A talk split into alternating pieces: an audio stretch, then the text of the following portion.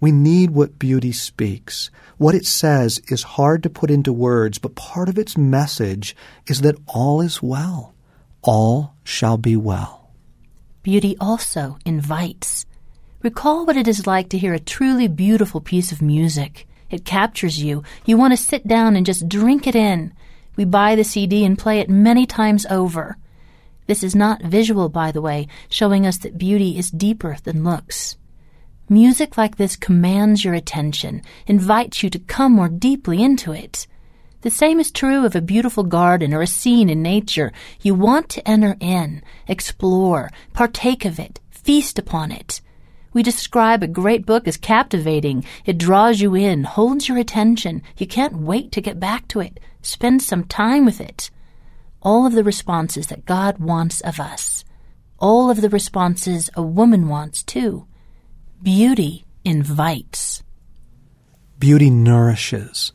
It is a kind of food our souls crave.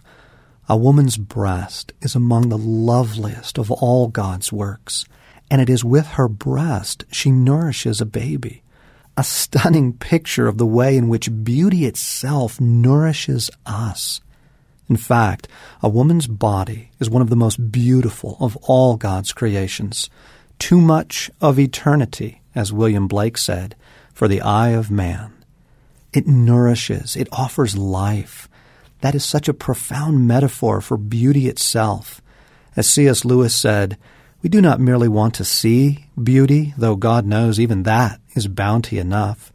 We want something else which we can hardly put into words to be united with the beauty that we see, to pass into it, to receive it into ourselves, the weight of glory.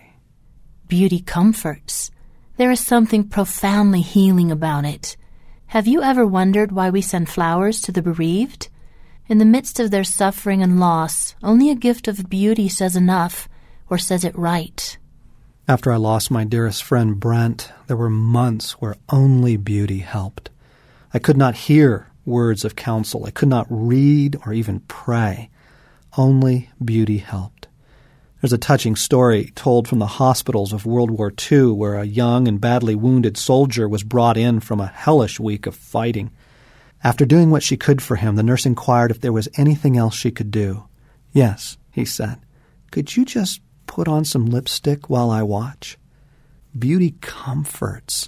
It soothes the soul beauty inspires. After beholding all the marvelous wonders of the creation of Narnia, as told in The Magician's Nephew by C.S. Lewis, the cabbie says, Glory be! I'd have been a better man all my life if I'd have known there were things like this.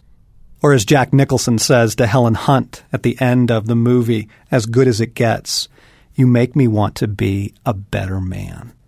Isn't it true? Think of what it might have been like to have been in the presence of a woman like Mother Teresa. Her life was so beautiful, and it called us to something higher.